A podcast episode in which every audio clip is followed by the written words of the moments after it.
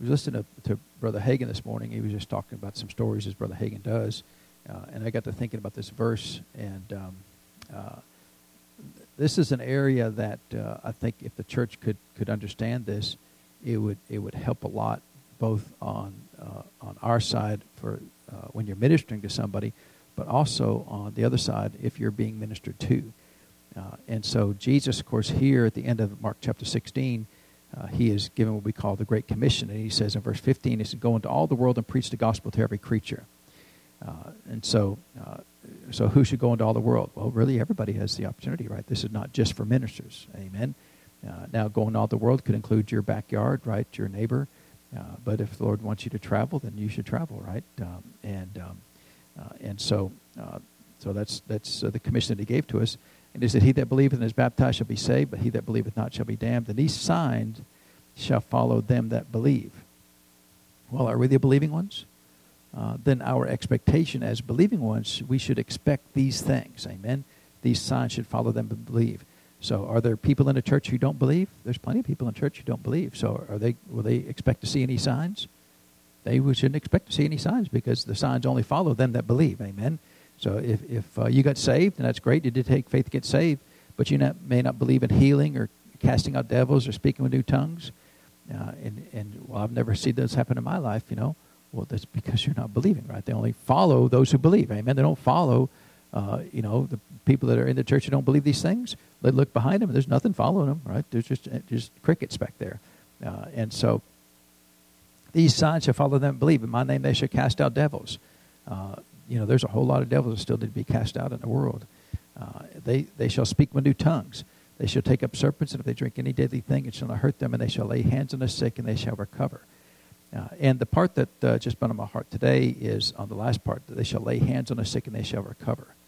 Uh, and uh, this one of the greatest blessings that the Lord has given to the church is for us to have the capacity and ability to lay hands on the sick. And our expectation, our faith and belief is that they recover. Uh, the thing that we need to understand is these are all supernatural signs and wonders. Amen.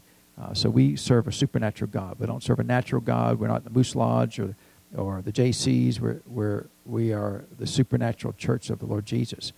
Uh, so when we lay hands on a sick, and this is the part that, that I really want to emphasize today, when we lay hands on a sick, the thing that you've got to, first of all, acknowledge is when you're born again, the Spirit of God lives on the inside of you, right? The Spirit of God, the same Holy Spirit that, that came upon Jesus, now dwells in you.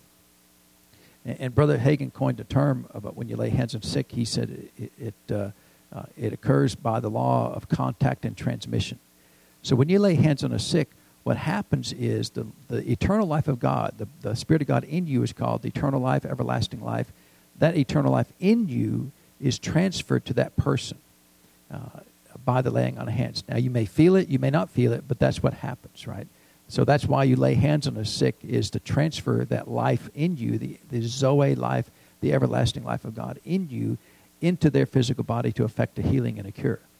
Uh, and so, uh, as the one doing the, the laying on of hands, you need to you need to uh, uh be aware of that. That when I lay hands on somebody, that, that I'm going to transfer that life of God in me. So it's not voodoo, it's not magic, it's not you know uh, anything weird. It's just simply the life in you, the, the eternal life in you, the Spirit of God in you, is being transferred into their physical body to affect uh, the healing in their body. Uh, and so, so you need to have faith in that as as the one as the believer laying hands on the sick. You need to have faith that when Lord, when I lay hands on them, your power. Uh, even if I don't sense it, it's going to go from me into them. Your life that's in me is going to be transferred into their physical body. Uh, and, and, that's important to know that, right? That's important for you to have faith in that, right? These signs should follow them that believe. So you need to believe that when you do that, not hope it, not let's see what happens. You need to believe that, and I do. When I when I lay hands on people, I my expectation is the power of God in me goes to them. So that's half the deal, right? But the other half of the deal is if you're on the receiving side, then you need to have faith in that as well. That that person, as a child of God, has the Spirit of God in them, and when they lay hands on me, that the power in them the eternal life in them, the everlasting life in them, is going to be transferred from them into my physical body to effect a healing and a cure.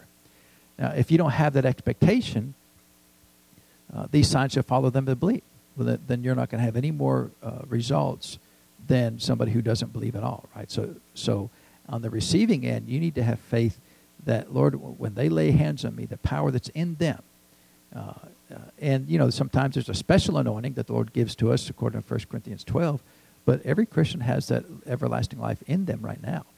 Uh, and so your faith as a receiving person needs to be, Lord, when they lay hands on me, the power of God in them is getting transferred into my physical body to affect a healing and a cure. Uh, and now, if you don't have that expectation, then a lot of times nothing happens, right? And I've laid hands on a lot of people, you know, uh, and Brother Hagin talked about some people who laid hands on me, so like laying hands on a doorknob. You know, they have no expectation to receive anything. And so nothing happens. You know, you can sense sometimes nothing. I mean, just just nothing, right? Just just like laying hands on a, on a stump. Uh, and then you you get people who are aware of that. Okay, they, they know and understand that, uh, and expect that when when hands laid on them. See, that's faith, right? Their expectation is when hands laid on me, life is going to be transferred into my physical body to to cause a healing to occur uh, to occur. Uh, and so it's a two way street, right? Uh, and so, uh, and really, uh, it, it's hard, e- even if the person that's doing the laying hands on, if they're a Christian, you know, their level of faith is, is really not even as important as your level of faith on the receiving side. Because you can pull that life out of them. If your faith is when they lay hands on me, that life of, life of God is, you know, that they may not even have much faith at all. And you could still get healed. And that's, that's actually happened before you know, in, in the great scheme of things. Because your faith is in the power of God. Amen. Your faith should never be in the person laying hands on you. Oh, yeah, they've got it. Well, well, we've all got it, right? We've all got the, the Spirit God in us. Amen. Now, I understand there's special anointings that, that can manifest there, and, and, it can be a spectacular event that occurs.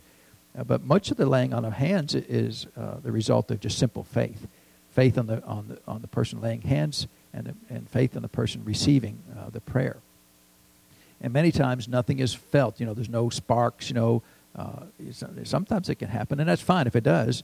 Uh, but it's not necessary. It's not, it's not evidence that something occurred if you feel something. Uh, if you have faith that it occurs, then it occurs. Amen.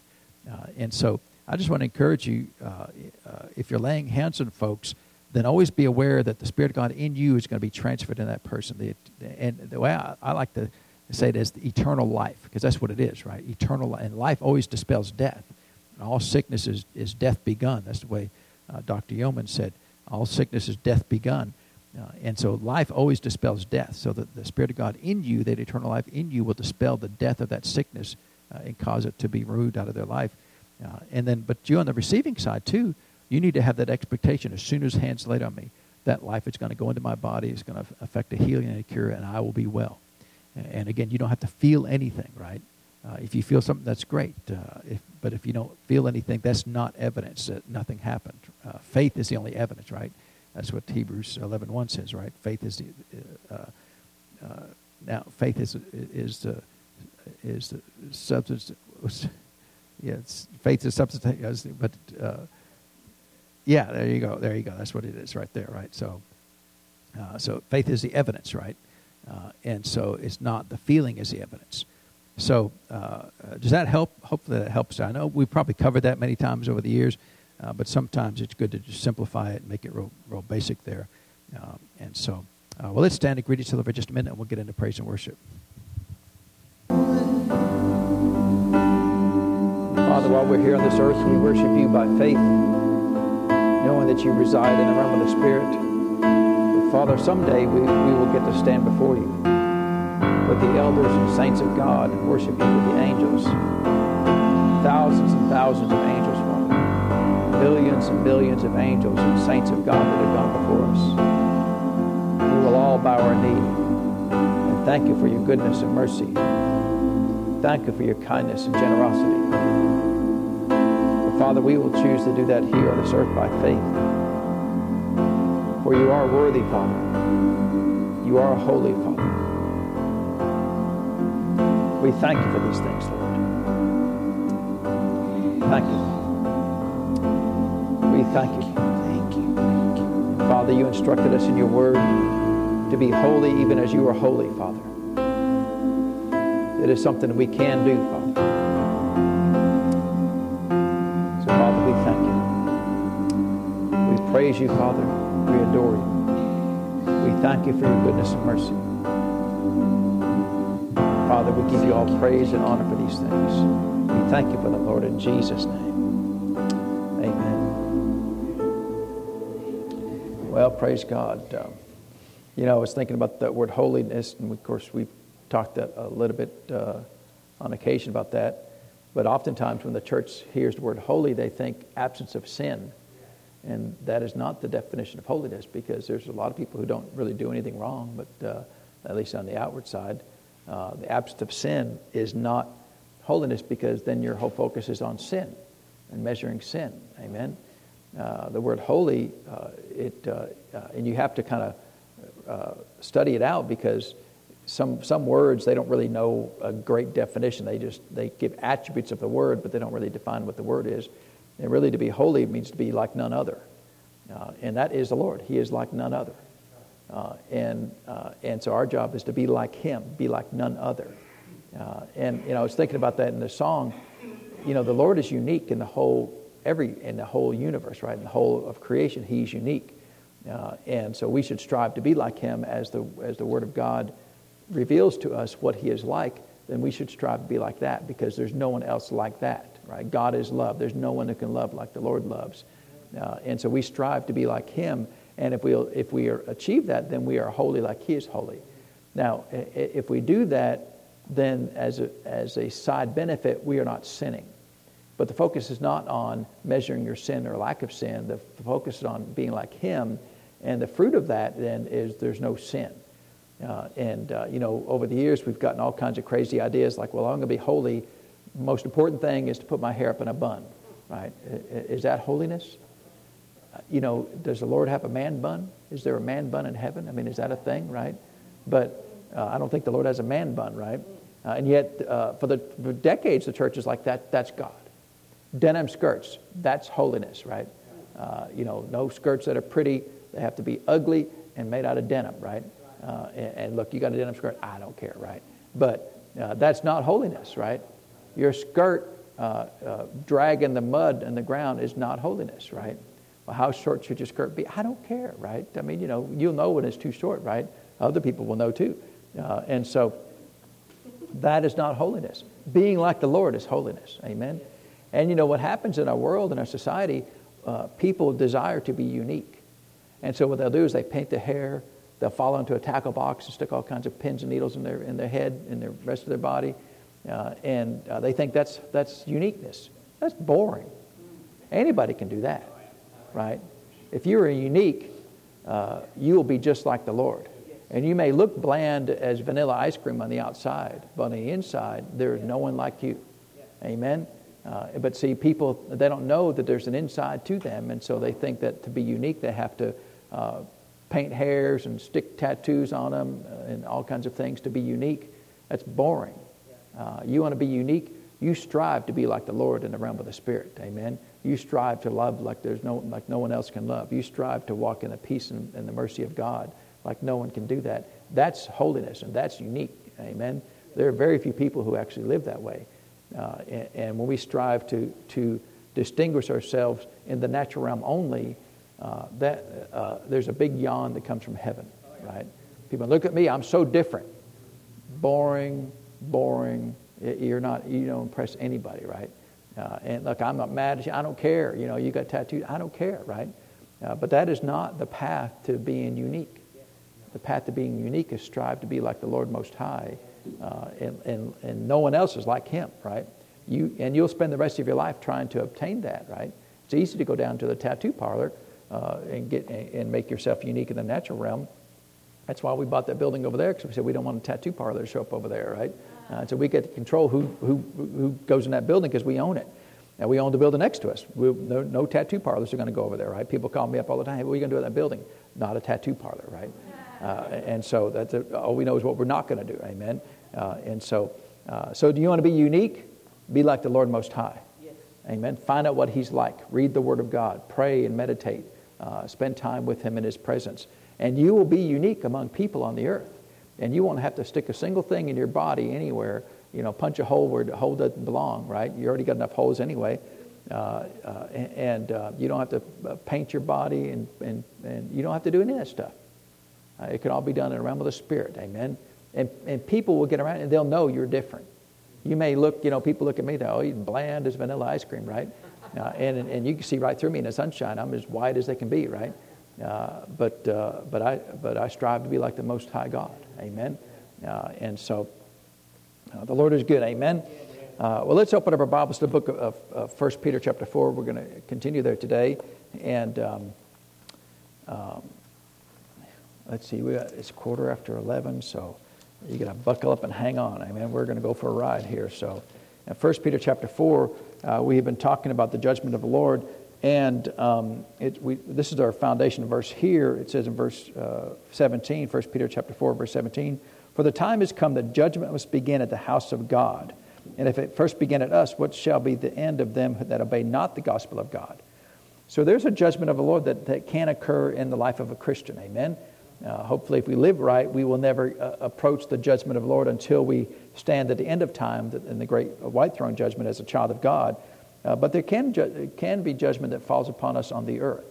Uh, and uh, so, what I wanted to do is to go back to the beginning because I, I want to follow a, path of what a Christian's life is like. Because the thing about judgment, uh, especially judgment of the Lord, that, that's difficult for the church to understand is so much, there's so much mercy from the Lord that judgment may never fall on certain people. Uh, and, and, see, if it's you and me, we'd be like, hex on you, right? You do that, you know, uh, off with your head, you know, uh, you know, uh, we, we'd be pointing fingers all the time, right? But the Lord's not that way. And that's what's so hard for the church to understand. They see people do things wrong, and, and their car doesn't explode, right? Their dog doesn't get shot. You know, the thing, bad things don't happen to them. Well, well, why is that? And if someone just blinks the wrong way, and then, you know, it seems like the world comes to an end for them.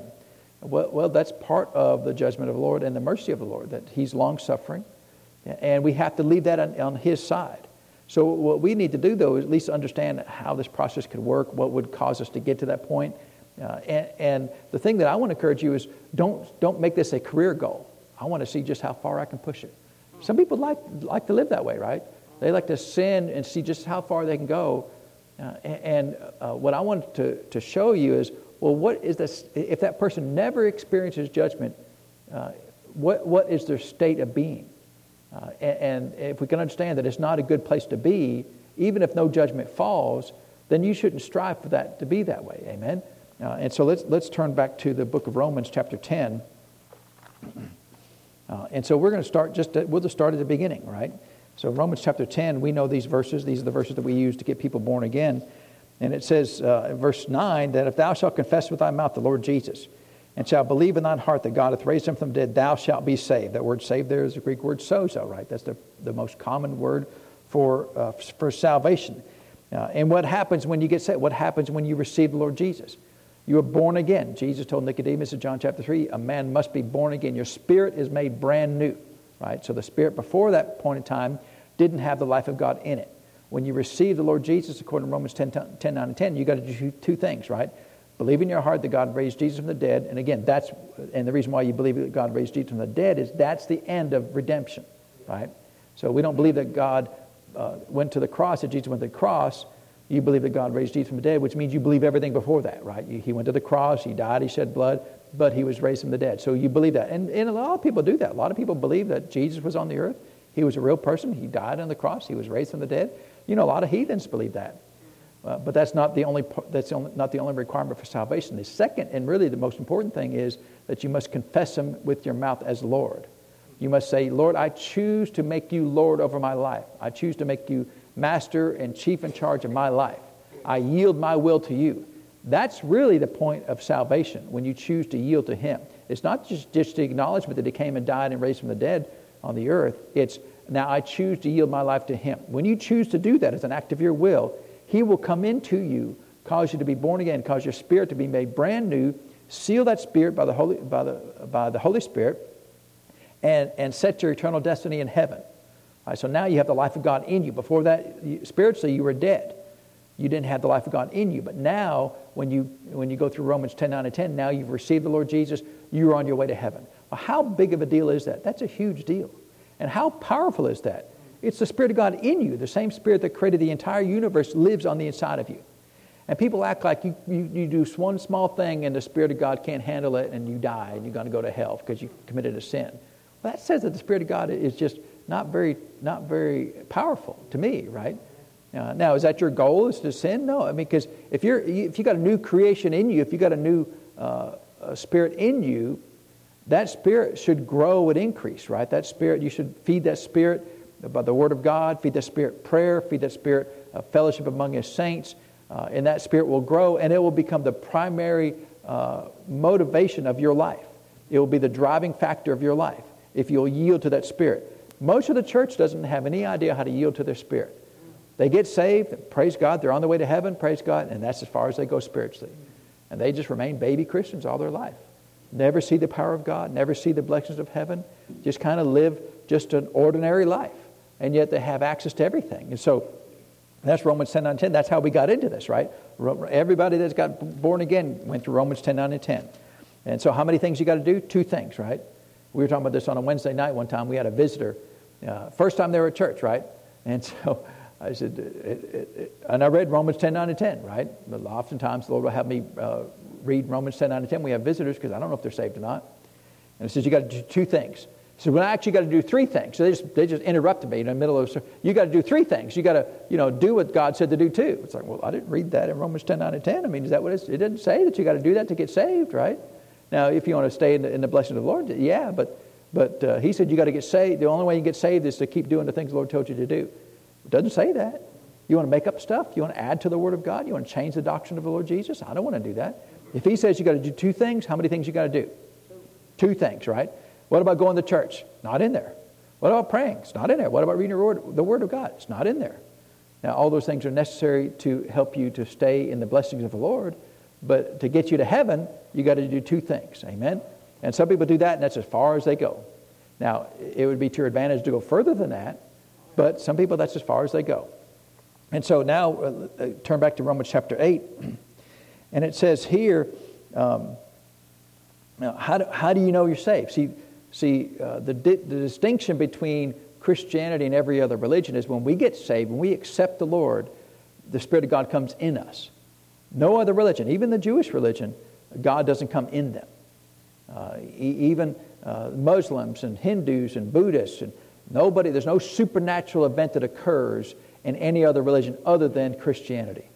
Uh, and so it says in verse 16, Romans chapter 8, verse 16, for the Spirit itself, or really I should say Himself, bears witness with our spirit that we are the children of God. So now, when you get saved and accept the Lord Jesus, you are not just a, a Christian, which is a wonderful thing to be. You are now a child of God, right? You have now been adopted into His family, right? Uh, you have now become a, a member. In fact, in verse 15, it says, For we have not received the spirit of bondage again to fear, but we have received the spirit of adoption, whereby we cry, Abba, Father. So now He is actually our Father, right? So, and we have been adopted and placed into His family. And that's been, always been the, great, the Lord's great desire is, is He created us to be part of His family. And, and, and we try so hard to mess it up. And we are, we are very successful oftentimes in messing it up. It's amazing to me that God even made it to the earth, right? Uh, because He had to come through the bloodline of humanity to get into the earth. Uh, and, and, that's why it took him thousands of years because uh, we're, for the most part, a bunch of losers, right? I mean, we have tried to mess up the plan of God for thousands of years, right? And God's like, oh, another generation has to go by, right? And uh, he, he, has to wait another whole 40 years, 100 years, 1,000 years before somebody will come along and go, you know, maybe we should follow God. And Lord's like, thank you. I've been trying to get into you for a long time, right? I've been trying to get some things to you for a long time. Uh, and so now we are children of God. And it says the Spirit Himself bears witness with our spirit. Well, how do I know I'm saved? The Spirit of God in you bears witness with you. You know on the, you know on the inside, well, I'm saved. Well, how do I know? Because that Spirit in me bears witness with me. So it's not just I did the thing, it's I did the thing and now I know the thing. I know that I'm saved. And so nobody should uh, ever be able to convince you, well, you're not saved. Well, how do you know you're saved? Because I know. Well, how do you know? Because I have a witness on the inside of me that I'm on my way to heaven. Amen. And, and you should never let anybody dissuade you from that. You know, some people, oh, maybe I'm not even saved. Even some Christians sometimes, I don't even feel like I'm saved. Well, if the Spirit of God in you would witness to you that you're saved, you may not be living right, but the Spirit of God in you would still witness to you that you're saved. Uh, and so, so then he says uh, in verse 17, and, and if children, so it says, verse 16, that, that he bears witness by the Spirit, that we are the children of God. And if children, then heirs, heirs of God and joint heirs with Christ. if so be that we suffer with him, that we may also be glorified together. So it says, we are heirs of God. Now, now everybody hopes for, man, I hope I got a, a, long lost rich uncle that dies, because then I can be, uh, get some inheritance, right? You don't want your long lost poor uncle dies, nobody's going to care, right? It's like, well, what did he leave? Like, nothing. Well, well, you know, who cares, right? I'm not trying to be unkind, right? If you've got a long lost uncle that died, you know, that's great.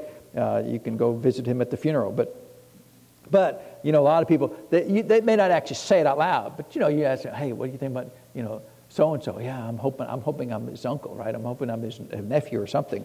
Uh, why? Because you want to be an heir, somewhere listed in, in, in the will. Why? Because you want to get stuff. That's why, right? I mean, you know, uh, when, of course, when my parents passed away, you know, they passed away when I was a teenager.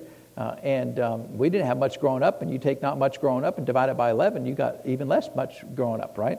Uh, and so we did get an inheritance, but they came and they sold everything. They sold their house, they had an auction, right? They sold their house, sold everything, uh, and then divided up the proceeds. And, and uh, we got, I think I got like $2,500 from, uh, from a lifetime of my parents being around. I got $2,500 from, for the inheritance. Now, I'm not mad about it. It's just, you know, it's what it was, right? So that means that $2,500 times 10 would be $25,000. 11 would be uh, $27,500. That's uh, after my parents uh, worked their whole life and sold everything, uh, furniture and everything, right? We sold the dog, the cats, everything, right? If it didn't move, we sold it.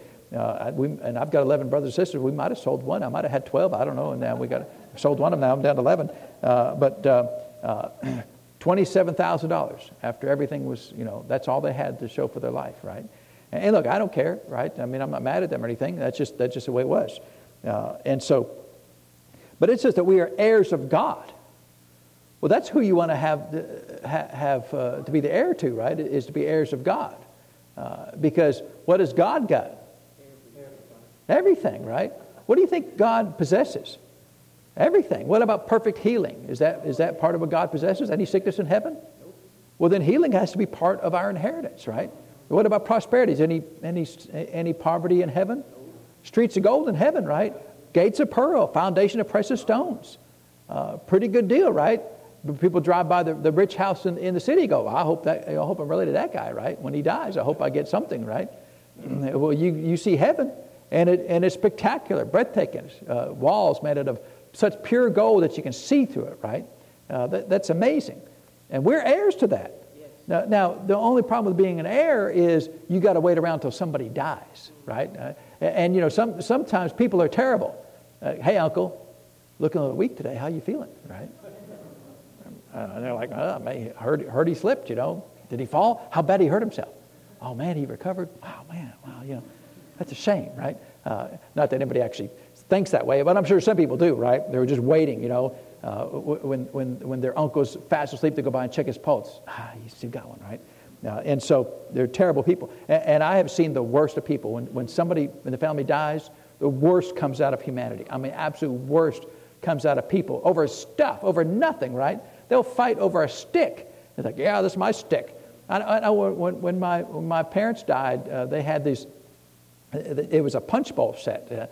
And, and I don't, it was the ugliest thing. It was like that carnival glass kind of stuff, right? Ugly. I mean, I'm sure people love, uh, some people love, you love it, that's fine. It's still ugly, even if you like it, it's still ugly, right? But, but it, it, somehow in the picture it had the Star of David in the, in the, you had to pull it up to the light and look at it. And, and somehow that made it special. I don't know why it made it special, but it made it special, right? Now, and, and, wars were fought over this, this thing, right? I had an uncle that uh, when my, when my, uh, my mom died last, after she died, had an uncle, we hadn't seen him for years. He called up, hey, uh, Lillian said that uh, we could have that when she dies. Really? You're calling us up about a punch bowl set? Uh, you know, it's nothing, right? and uh, it just, just and my mom had this, had this recipe book and the only thing I know of this recipe book is it had a recipe for French toast, and it was really good French toast. Other than that, I had no idea what was in this. With it. But, but uh, my one sister got it, uh, and, and so, uh, so she had it for years. Well, the other sister said, Well, mom said I could have that when she died. Well, was it in writing? Did anybody know that? Did you make it up? I don't know. I wasn't there, right? Maybe my mom did say that to her. I don't know, right? Uh, and, and so, so, so for years. Yeah, I should have had that. That should have been mine, right? I should have got that recipe book, you know. But you got it, you know. And so there's just tension for years over this. It's a book, right? Just buy it on Amazon. I'm sure you can buy it now on, on eBay or somewhere.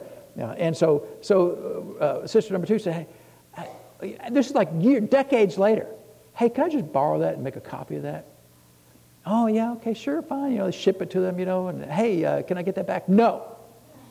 What do you mean, no? You, you said you were going to just borrow and make a copy of it. You know, no. It was supposed to have been mine a thousand years ago. It's like, oh, fight over dirt, right? All the, everything in the world is going to go back to dirt, right? It all came out of the dirt. It's all going to go back to dirt. Amen? You want to fight over dirt? It's just yawn, yawn, yawn.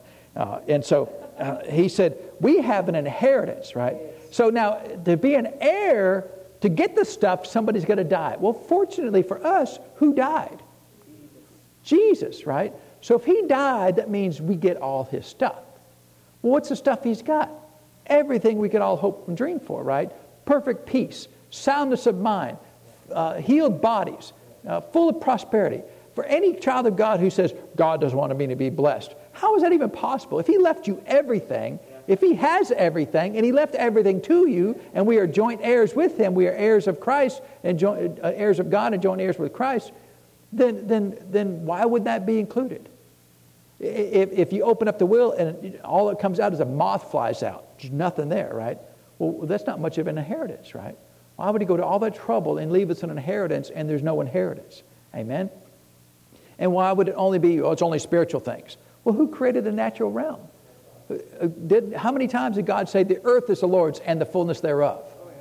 If the earth is the Lord's and the fullness thereof, then it's mine. He said that, that, that I get everything joint heirs with Jesus. So everything Jesus has, I've got my share. And if he owns a cattle on a thousand hills, what have I got? Cattle on a thousand hills. I don't even want a cattle on a thousand hills, but they're still mine. Uh, because he said they're mine, right? And he said the gold is mine, the silver is mine. He never lost ownership of the earth. He lost the authority over the earth, but he never lost ownership of the earth. He never transferred ownership to anybody until the Lord Jesus died. And now uh, the, the natural realm is ours, the spirit realm is ours, every realm is ours as children of the Most High God. When do you get that? The moment you say, I do. The moment you say, Yes, Lord. Uh, you, you start at 100% with the Lord. And that's the thing, if Christians would appreciate that, when you get born again, you start at 100% uh, of your inheritance. Amen. You don't have to work your way up. Well, you know, it's not a trust fund, right? If it's a trust fund, you got well, you got to wait till you're 21, and then sometimes they put all kinds of clauses where you got to be 21, and then you got to be married, and you got to work in this kind of job. Uh, you know, they, they, a lot of times they put conditions on your inheritance, right? Uh, well, you've got to do all these things, and if you don't, you know, you're, you're you know, hex on you, right? No inheritance for you. Uh, but the Lord didn't do that.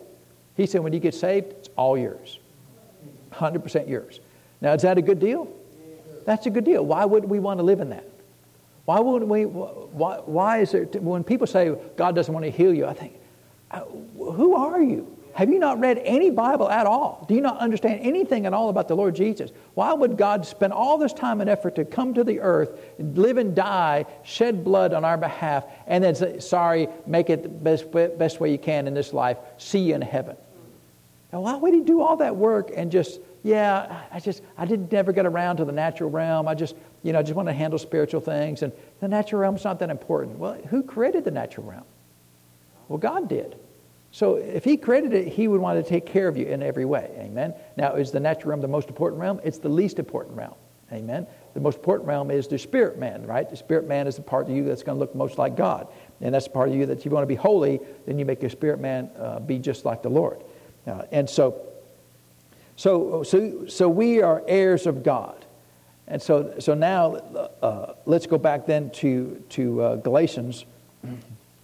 So, so every child of God had, Galatians chapter 2, every child of God as a Christian, right now, the moment you get born again, you start at 100%. Now, uh, before we get to Galatians, let, us turn over to, um, let's turn over to 2 Corinthians chapter 1. So, now, is that true? We making this stuff up? Did the Lord really do that for us? Well, it says what He did, right? I mean, it's not really hard to understand. It may be hard to accept, but it's not hard to understand. Uh, and so He says here, this is 2 Corinthians chapter 2, verse uh, 20, 2 Corinthians chapter 1, verse 20. For all the promises of God are in him, yea, and in him, amen, unto the glory of God by us. That's an awesome verse right there, right? All the promises of God. So uh, when he said, by his stripes you were healed, is that a promise? Well, sure, right? Did he say that he'd never leave you nor forsake you? Sure. Did he say that uh, a thousand shall fall to your side, ten thousand to your right hand, but it not come nigh you? Sure. Are those promises of God? Sure they are. Well, do they belong to you? Well, it says, all the promises of God are in him, yes. So, so what you need to do when you find a promise of God in the Word of God, you need to ask the question, Lord, does that belong to me? Does that promise of, of, of physical healing, does that belong to me? That promise of a sound mind, does that, does that belong to me? Right? Because he told, uh, Paul told Timothy that the Lord is, not given to you a spirit of fear, but of love and power and of a sound mind. So do you have a right to a sound mind? Is that a promise of God? Uh, yeah, it is a promise of God, but see, who cares if it's a promise of God? What matters is, is it a promise of God that belongs to you? Right? Does that promise belong to you? Well, that's great for Timothy, right? I'm glad Timothy had a sound mind. Too bad I can't have one. Well, is that, is that the way it works? No, because if it's a promise of God, then you come to 2 Corinthians 1.20 and say, well, Lord, does this promise belong to me? And what's the answer? All the promises of God are in him, what? Yes. So, we, Lord, does this promise belong to me? Then the answer is always what? Yes, the answer is always yes. If, when you find a promise, a, a, a, blessing from the Lord in the Word of God, Old Testament, New Testament, doesn't matter where it is, if it's a promise of blessing uh, in the Word of God, and you ask the question, does this belong to me? The answer is always yes, because of what? In Him, the answer is what? Yes, because of what Jesus did, the answer is yes. So is that a good thing? So when you say, well, wouldn't it be nice to be healed, right? Does that promise belong to me? Well, it does belong to you. Is it a promise? Yes, it is a promise, but does it belong to me? According to 2 Corinthians 1.20, the answer is always yes.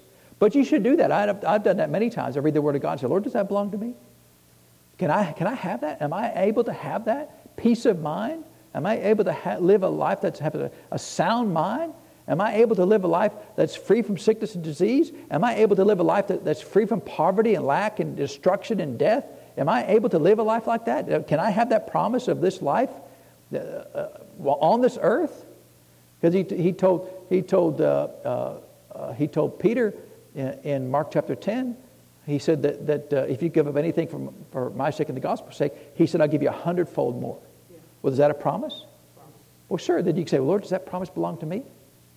If, then you, if you read it, he said in Luke 6.38, given it shall be given it you. Good measure, pressed down, shaken together, running over shall men give it to your bosom. Uh, Lord, that's a promise. Does that belong to me? Well, what's the answer? Yes. It's always the same answer. It's always yes. Why? Because you're such a wonderful person? No, you have nothing to do with it. All the promises of God are what? In Him, yes. And in Him, amen.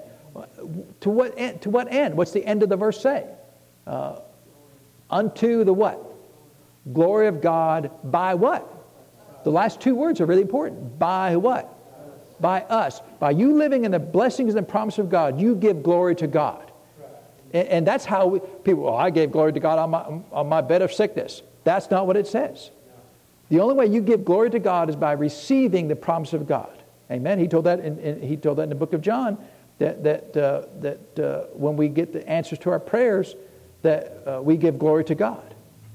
Uh, and so uh, the way you give glory to God is by living in the fullness of His blessings.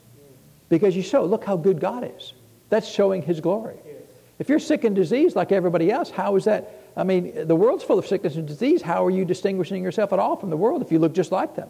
If you're poor just like them, if you're broke just like them, if you're sick just like them, if you're, if you're full of mental anguish just like them, how is that the glory of God? There's no glory in that. The Lord said you can have a sound mind. Well, uh, uh, well, nothing bothers you. That's the glory of God. Amen. And you give glory to God by living that way. People, people I don't want any of the worldly's goods. Well, then you can't give glory to God. You, are not, you're not, your life is not displaying the glory of God. Amen. Uh, and, yeah, you can. It's great that you have a great attitude when you're on your bed of sickness. Great that you're kind to the nurses. That's great. That's not the glory of God. Amen. The glory of God is when you receive the promises of God now you receive the now you're giving glory to God. Uh, and why wouldn't we want to do that? Why, why, why do people get in this, these crazy these crazy thoughts and mentality of, well, I don't need to any of the blessings of, of the Lord. What could you do if you had all the blessings of heaven? Who could you help? Uh, anybody, right? Uh, who could you send on mission trips, even if you don't want to go? You could send anybody. Uh, what churches could you bless uh, if you had all the, uh, the access to all the blessings of heaven? Uh, every church in the world, amen. Who, who, could you? Because you know there are natural aspects of blessing people, clothing them, right, feeding them. You know, we just we just helped out the the jail, right? We gave them just a small Christmas bags for every inmate in the jail then, you know, that, that I mean, it cost uh, the ministry total about $2,500. I know many of you gave part, a lot of that too in that, but we spent about $2,500 on that. Now, in my mind, that's not a very big amount. But you think if you had to write a check for $2,500 tomorrow for, for something like that, could you do it? Now, many of you could, right? But some of you think it might as well be a million dollars, right? I remember growing up, and, and, and uh, this is the early 70s, they were talking about a brand new car cost like $3,000. Now, now, I'm just a kid. I'm thinking, I hadn't seen, uh, one time when I was in sixth grade, I was going to uh, a school trip. We went to, uh, we, uh, back when uh, Opryland was a, was, a, was a theme park. Remember when Opryland was a theme park? Uh, and so you'd go there and ride the rides, ride cannonball, all that stuff, and you do that. Well, I went in sixth grade. now I'm like, like 12 years old now, right? So I'm going to go, and so it's all day trip. So I, I, carry a sack lunch. I'm the only one in the entire trip that carried a sack lunch. And, and, and just as I'm about to go, my, my mom said, Hey, uh, uh, Dad, uh, give him some money. He gave me three bucks, three dollars, right? To go, to, and this was when a, a, ticket was like $18, right? Now the school paid for the ticket, so I didn't have to pay for the ticket because if I had to pay for the ticket, I wouldn't get to go. Uh, but he gave me three dollars. And I thought, I mean, I really thought, man, I got, I, I'm loaded down. I got cash, three dollars in my pocket, right? Uh, and I spent it on the, on the ugliest salt and pepper shaker for my mom that you could imagine. The big, ugly things, right? Because, you know, when you're 12 years old as a boy, you got no taste anyway, right? I mean, you don't get much taste as you grow up anyway, but still, you had no taste. And you bought, you know, because, and they're huge, right? And I never saw mom use them, right? Oh, thank you, honey. And she threw it in the back closet somewhere because uh, who wants to use that? They're the ugliest things you've ever seen. Uh, but that's what I spent my $3 on. I didn't spend it on me at all. I spent it, you know, as a gift from mom. I, I'm a wonderful child, right? I'm just a perfect son. Uh, and so, uh, but see, I thought uh, they were talking about cars, three thousand dollars for a new car. I thought it might, might as well be a million dollars. I mean, if you say three thousand dollars, it could have been a billion. It didn't matter. Once you got past a dollar ninety-eight, it was like it, impossible to obtain, right? You know, that, and that's the way I grew up with that mentality of of, uh, of just nothing. Uh, and you know, you have to grow out of that. A lot of times, you can only grow out of that by faith. You have to in- increase your your your vision for life. Amen. Uh, and so so all the promises of God are in Him, yes, and in Him, amen. All the promises. Lord, does that promise belong to me? Yes, it belongs to you, right? Now you have to acquire it and obtain it by faith and live in it by faith. It's not just automatic, right? Everything in the, the church is automatic. Is is is uh, is given to you uh, at, at the new birth, but you obtain it and live in it by faith. Amen. Uh, and let's look at one more scripture here, 2 Peter chapter one. So, I mean, we're still talking about the judgment of the Lord, right? It's all really good so far, but hang on. You know, we got, we to get there, right? Uh, and so, 2 Peter chapter 1, he says here uh, in, verse, uh, in verse 3 according as his divine power, the word power there is, is dunamis, the supernatural miracle working power of God, according as his divine supernatural miracle working power of God has given unto us all things that pertain unto life and godliness through the knowledge of Him that hath called us to glory and virtue. So, uh, how many things pertain to your life? What things pertain to your life? Do clothes pertain to your life? Does food pertain to your life? Does a place to live pertain to your life? Does a job pertain to your life? Does a car pertain to your life? Does, does you know, uh, black socks and white socks and tall socks and short socks, do those pertain to your life? Dogs and cats and, and dishes and spoons and forks, I mean, you know, we could go on all day, right? Do those things pertain to your life? Yeah, what does it say the Lord gave to us? According as his divine, supernatural, miracle working power has given unto us all things that pertain unto life and godliness through what? Through the knowledge of him that, that has called us to glory and virtue. So that, this gives us a little more insight then. So he's done this, but they come through the knowledge of him. Well, uh, do you know where John 3.16 is? I have no idea. Well, in case you didn't know, it's in John 3.16, right? Uh, and so, uh, but do you have that knowledge? How many people don't, uh, how many Christians don't know anything about the Lord? They don't know anything about the Word of God. They know nothing about the Bible. They know nothing about faith. They know nothing about healing. They know nothing about, about the power of God. They know nothing about anything. Well, if they know nothing about it, then how much access do they have to all the promises, His divine power that has given us all things? How much access do they have to all those things? None, because it comes through the knowledge of Him, right? To the, and primarily through the knowledge of the Word of God. Amen. See, if you don't know healing is a thing because it's in the Word of God, then then you don't have the knowledge of Him, right? Of in that area. Well, how many people in the church remain ignorant all their lives? Well, I didn't know you could be healed. I mean, I remember when I got saved, I got saved, I knew nothing of the Word of God. And, and uh, you know, we went to a, a charismatic church, uh, Pentecostal church, and they started talking, about healing. I'd never heard about that before. I never heard that you could be healed supernaturally. That was new information to me. And I just assumed, oh, okay, well, it sounds good to me, right? I mean, it, it, it didn't take long to convince me because I didn't have to unlearn anything. I didn't know anything to begin with. So it was all new information to me when they said God is good. It's like, oh, okay, I guess God's good, right? I guess, God's a healer. Okay, well, I guess God's a healer. I guess he, it's okay to be healed then. And see, the, I was obtaining the knowledge of Him.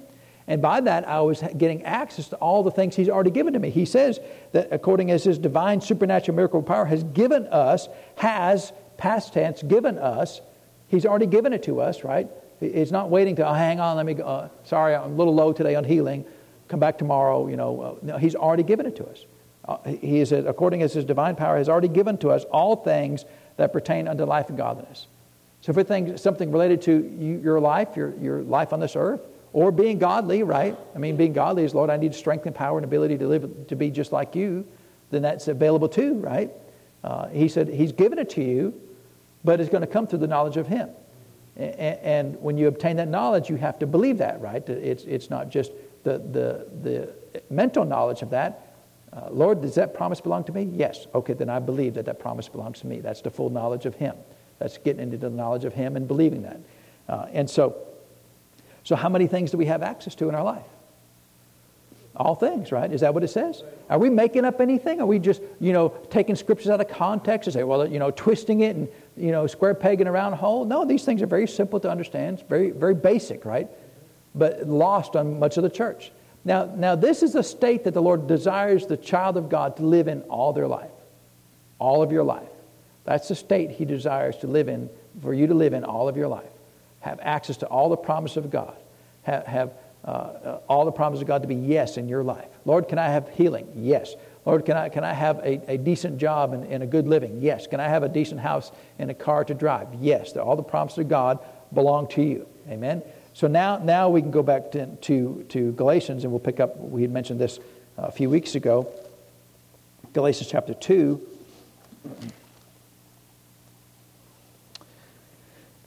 And so uh, he says here in, in um, uh, verse 20, he says, I am crucified with Christ.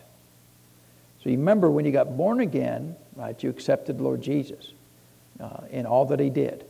And Paul says, not only did you get born again, but now you also need to accept the work that he did. And he said he lived, he lived a crucified life.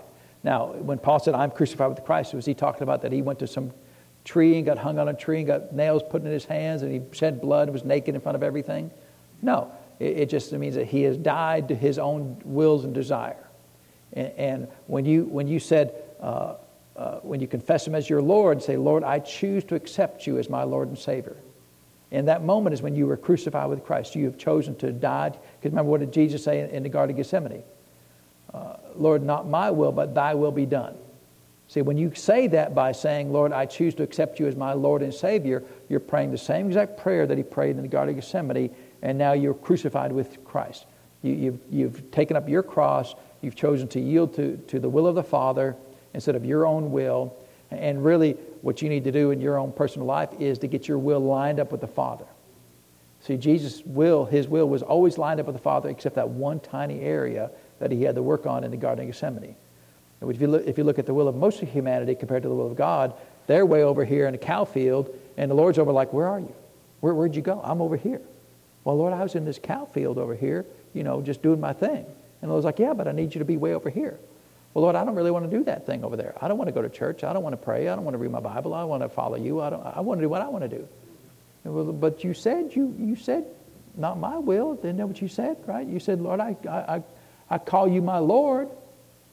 Now, see, people, you know, I, have prayed for people. Uh, are you willing to get saved? I want to get saved. Okay, are you willing to confess Him as your Lord and do what He wants you to do for the rest of your life. Oh, well, I'll try. And what they're saying is, no, I don't want to do that. It sounds like a lot of work. It sounds hard. It's the best thing in the world. You have access to the glory of heaven if you follow His will. Perfect peace, perfect healing, perfect prosperity, perfect everything. Yeah, I don't think I want that. What, in what world would you not want that? I want to do what I want to do. That's the dumbest thing, right? Because, uh, you know, the moment I got born again, I remember thinking, I've got to find people that know more than me, which was basically everybody in the whole world, right? Because I knew nothing of the Lord. And so I'd go find people who knew something of the Lord. I'd go hang around and just listen to them. I wouldn't say I'd listen to them. I was even told, you know, I'd go to, go to some uh, meals, you know, where the adults were there. I'm just a kid. And some of the adults would say, uh, you don't need to be here because you're not an adult. It's like, I just want to listen. Leave me alone. I just want to listen, right? And they'd say, you can't be here. It's like, I want to be here because I don't know anything.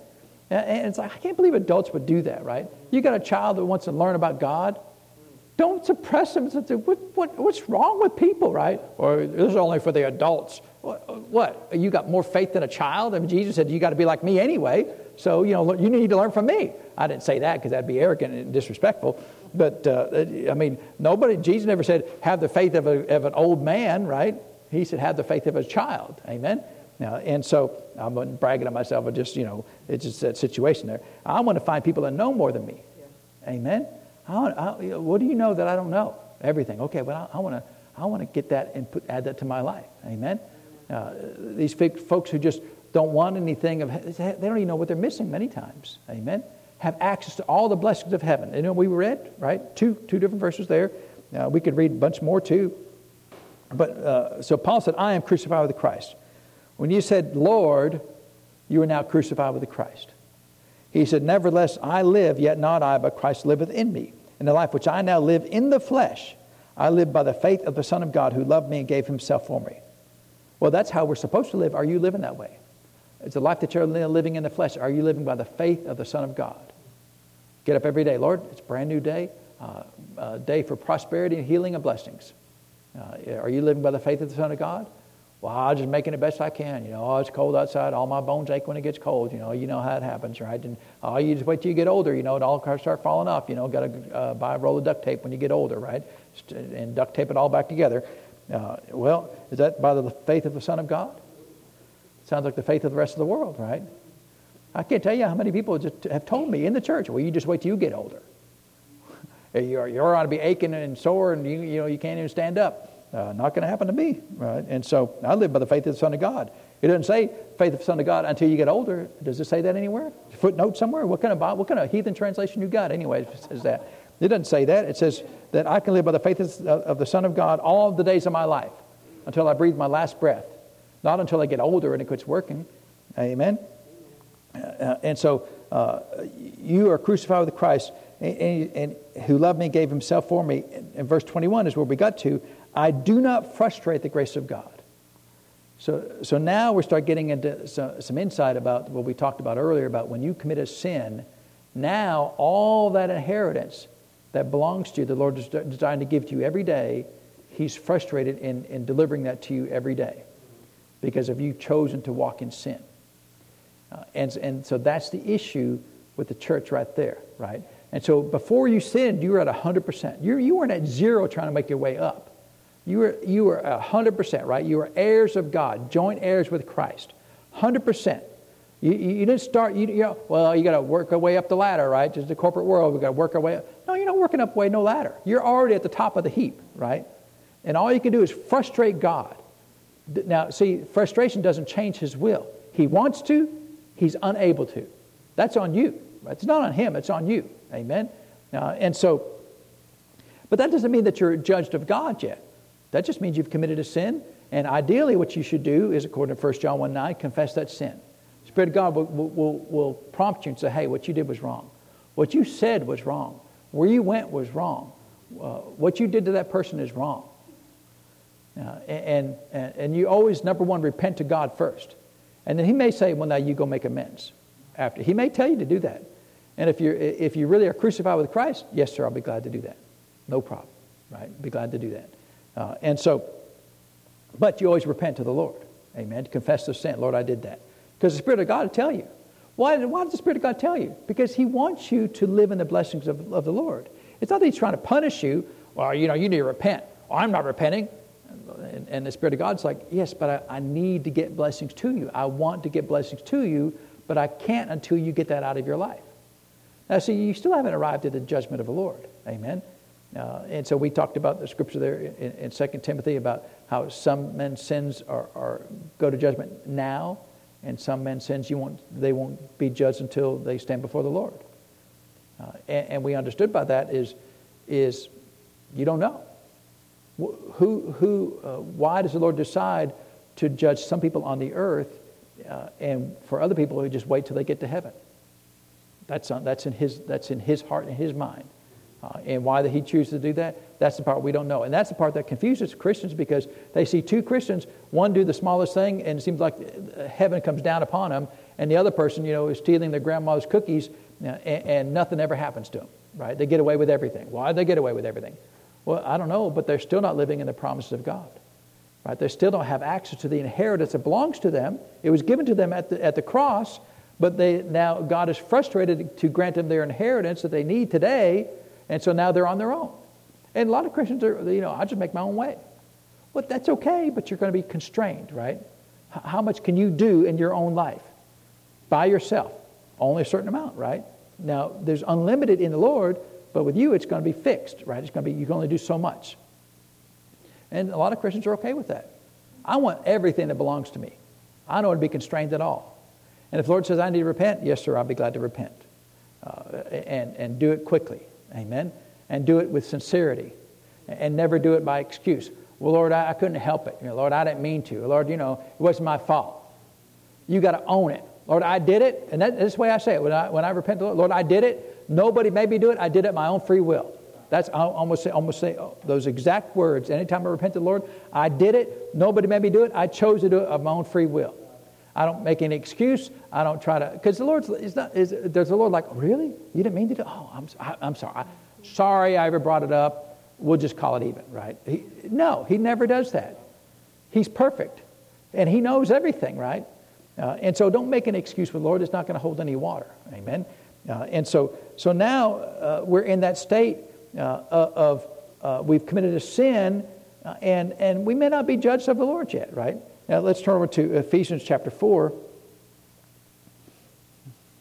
In Ephesians chapter 4, we got to get through this today, folks. We'll, we'll, see, we'll see how far we go. I was planning on being done today, but uh, you got to buckle up, right?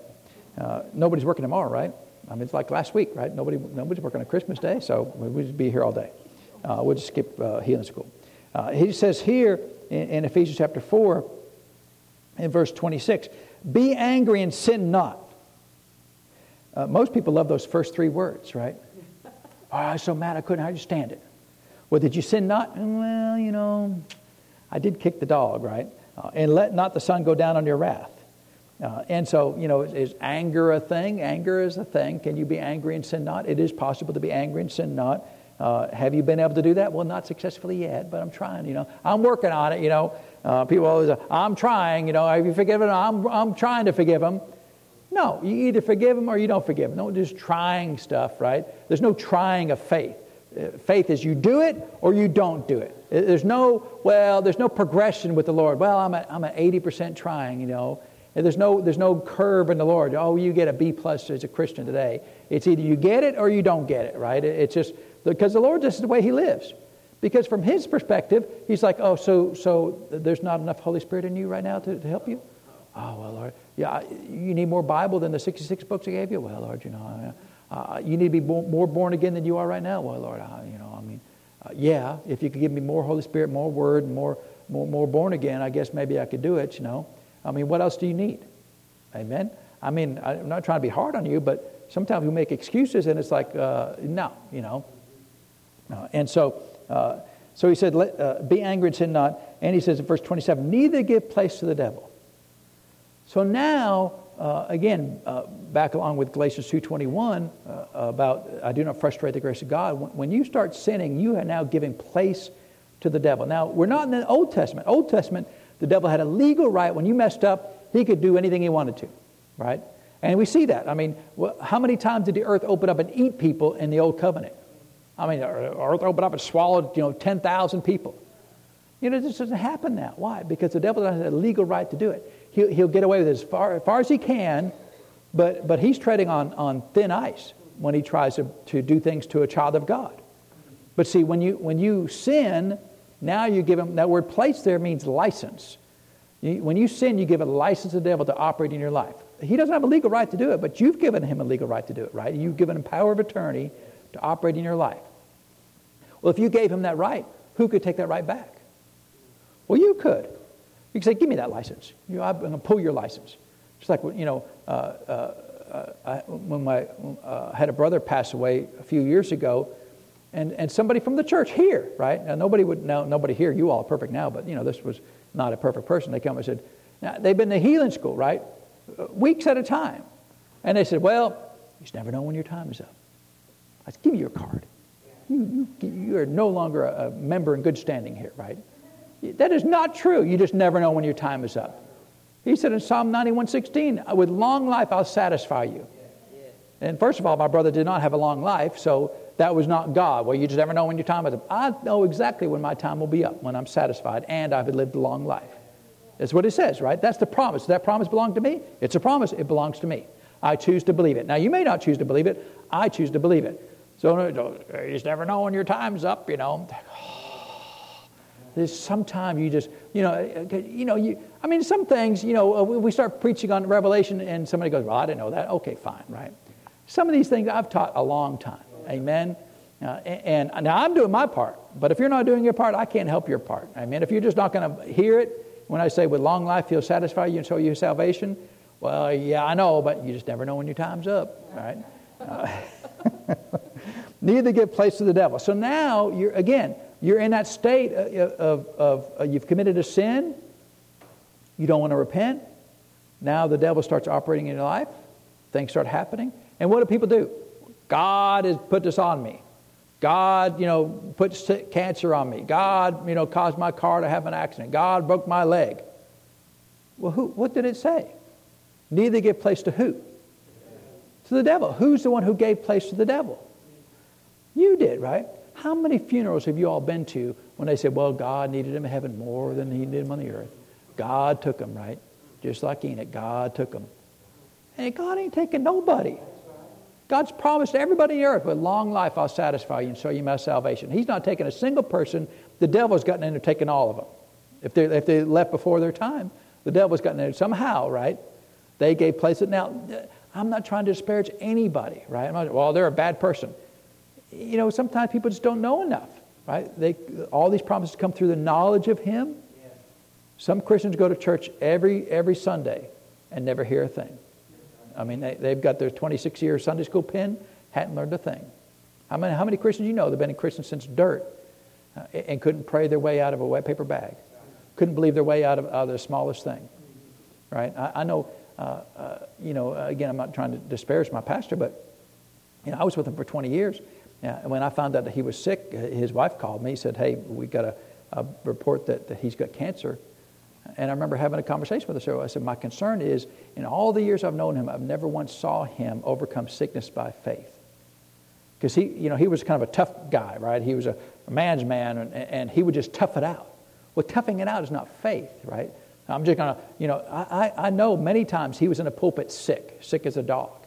And he was just kind of this, this man's man, and he would just tough it out. Well, toughing it out is not faith. Faith is, I, I am the healed of God, and it goes away right? It leaves. You don't just man it through it, right? Just man through the through the sickness. That's not faith, right?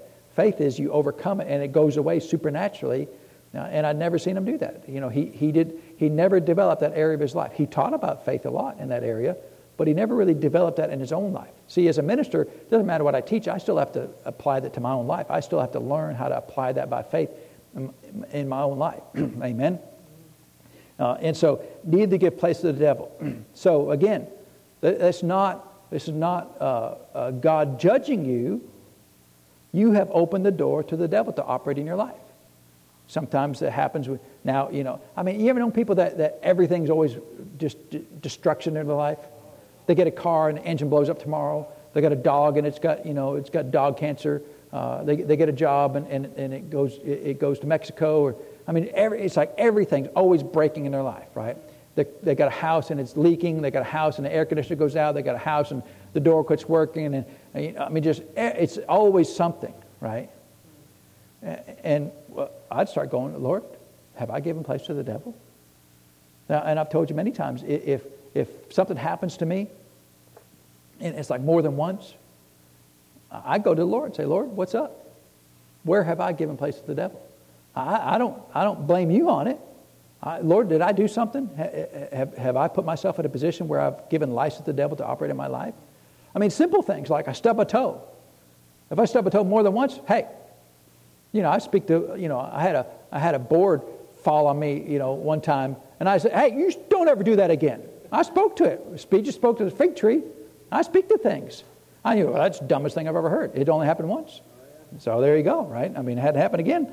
And the same board, you know. Uh, of course, I did put it through the grinder after that, but, uh, but um, neither give place to the devil. So again, now you're not judged of the Lord yet. That's not judgment of God. But see, the, the thing is, uh, as we progress, and this is where this is where it, it's hard for the church to understand, is you may never see the judgment of the Lord in this life. You may just go through and just sin and, and, and the devil operating in your life, but that's not God judging you. That's just you living that way, right? And you haven't repented, and that's just the, the, the, the, the, the devil operating in your life. But the Lord can, on occasion, we read, we read the verse in James that says that be not many teachers, for, for the teachers are under greater condemnation, right? And we talked about, uh, and, and, so we're going to wind this up here just a second. Uh, all, all we can look at is the precedences that we see in the Word of God. So if you go through the New Testament, what you find is there are people, that, and let's just look at one example real quick. Uh, let's go to Acts chapter 5. Uh, we do find that it seems as though when sins uh, have a major impact around people's lives, that judgment will occur. But again, does it always happen? No. Uh, in fact, it's, it's actually pretty rare. Uh, uh, and so uh, we're here in Acts chapter 5. Y'all got time to go through this real quick?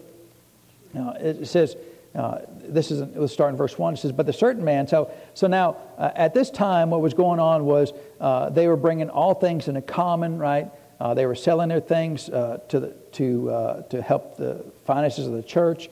And it says in verse 35, well, let's look at verse 34 of chapter 4 Neither was there any among them that lacked, for as many as, as were possessors of lands or houses sold them and brought the prices of the things that were sold and laid them down at the apostles' feet.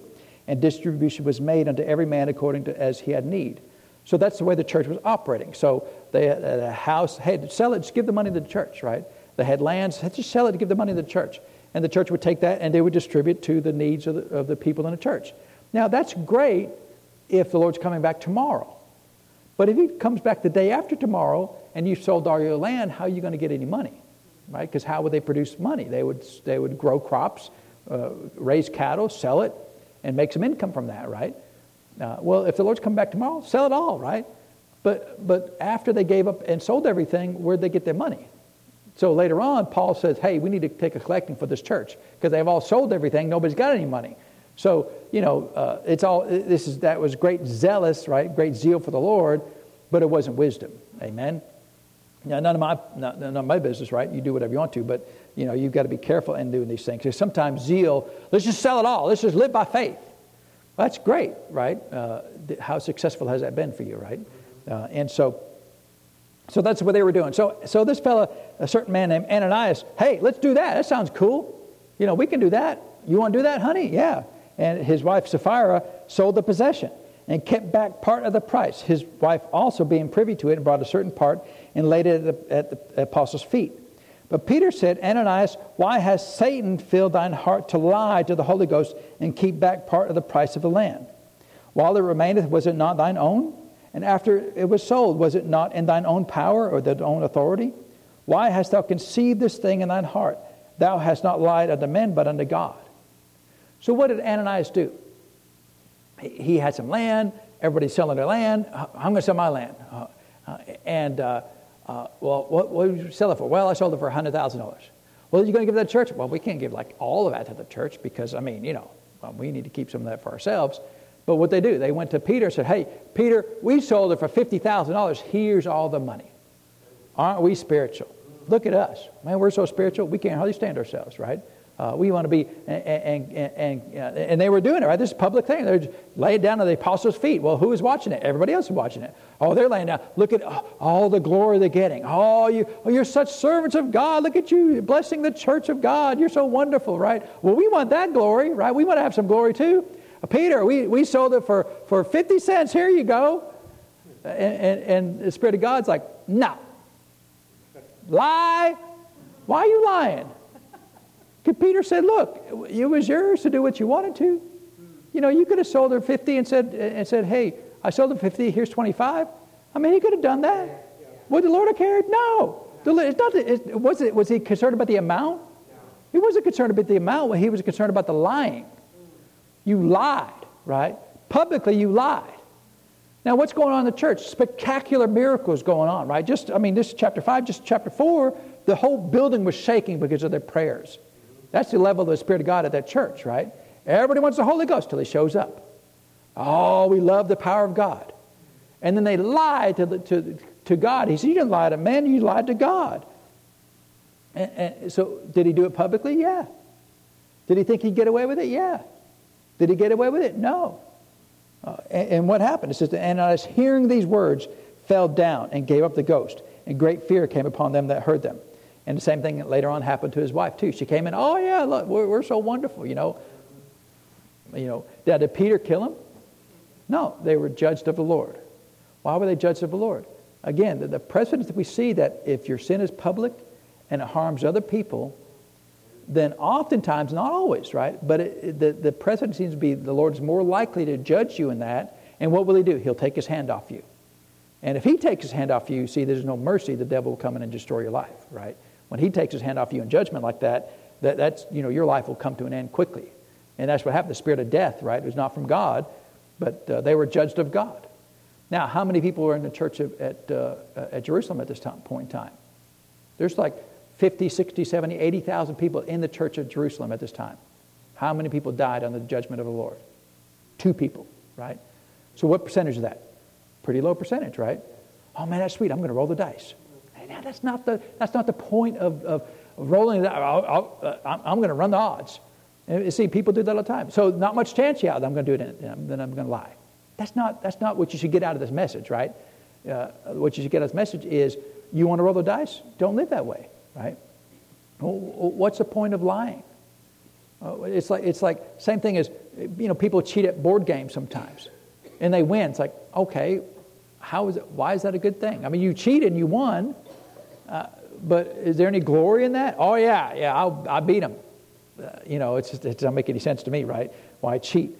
Uh, of course, that's the way I think, though. So, so if you go through the Word of God, you know, there was a, a case in, in 1 Corinthians chapter 5. Uh, Paul talked about some other people uh, in, in other verses there. The, the, the number of times that the Lord judges people, and when I say judge people, I mean judge them that, that, that now their time on the earth has come to an end. They have to leave the earth. Now, I believe with all my heart Ananias is in heaven right now. Because it didn't say they died spiritually. They just died of sin, right? They died because they committed a sin. Not to sin unto spiritual death.